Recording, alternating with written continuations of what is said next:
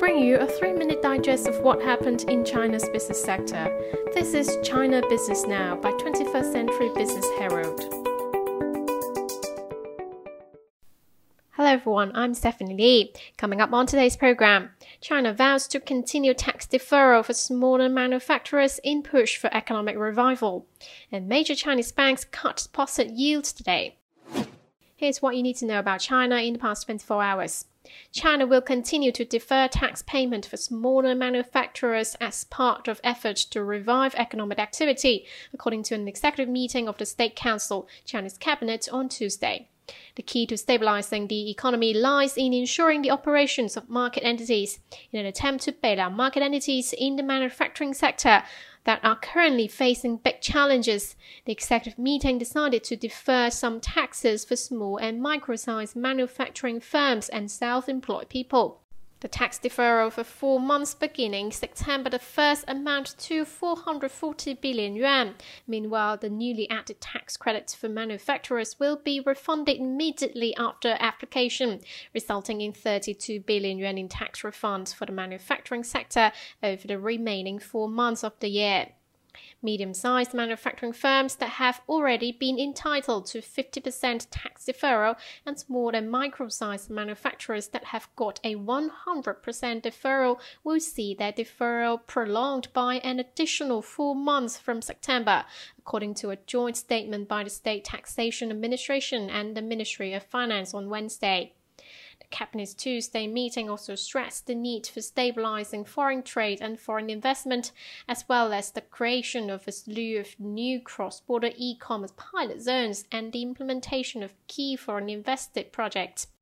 Accordingly, banks have been encouraged to extend medium and long term loans at a rate of not higher than 3.2% for small and micro sized businesses and self employed people in the spheres of manufacturing and social services who have plans for equipment renovation over the fourth quarter.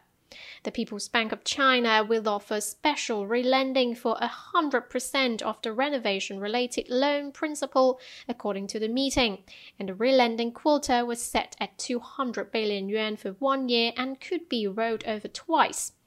The meeting also gave the go ahead for two new nuclear power projects in the south of the country, costing about 80 billion yuan to add energy capacity and promote green development. The 22nd meeting of the Council of Heads of State of the Shanghai Cooperation Organization, or SCO, will be held in the city of Samarkand on Thursday.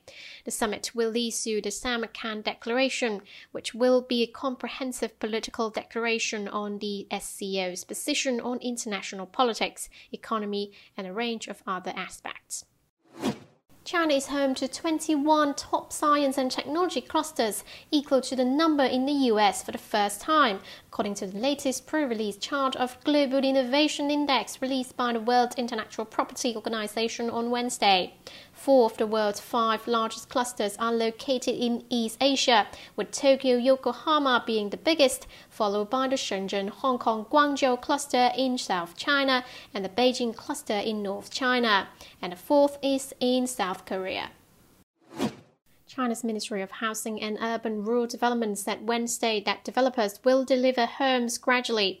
In 2021 and 2022, 3.3 million homes have been offered to meet the housing demand of 100 million people.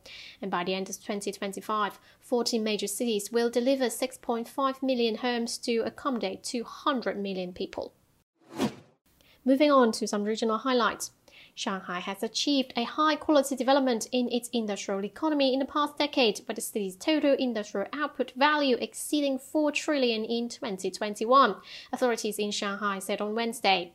In the past 10 years, Shanghai's industrial added value soared from 723 billion yuan in 2011 to 1.07 trillion yuan in 2021, leading all Chinese cities. Meanwhile, Shanghai based firms have achieved mass production of semiconductors with 14 nanometer process, marking a milestone for Shanghai in building a modern technology center.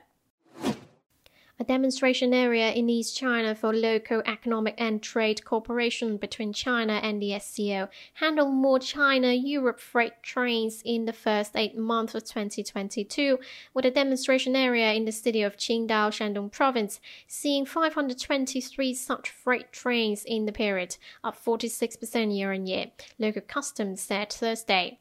Demonstration area now operates 17 international freight train routes linking the province with 51 cities in 22 countries.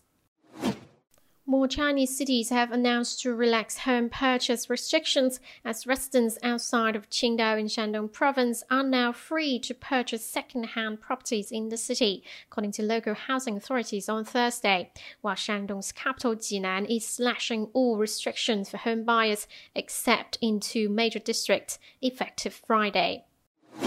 Next on industry and company news. China's consumer goods industry has improved significantly in size and overall strength over the past decade, with the sector's combined operating revenues and profits respectively increasing 35 and 64.5% over the past 10 years, the Ministry of Industry and Information Technology, or MIIT, said on Wednesday.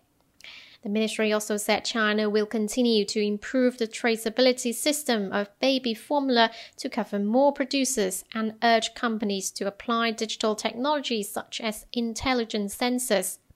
Currently, 98 companies are in the traceability system, counting for more than 90% of the domestic baby formula production.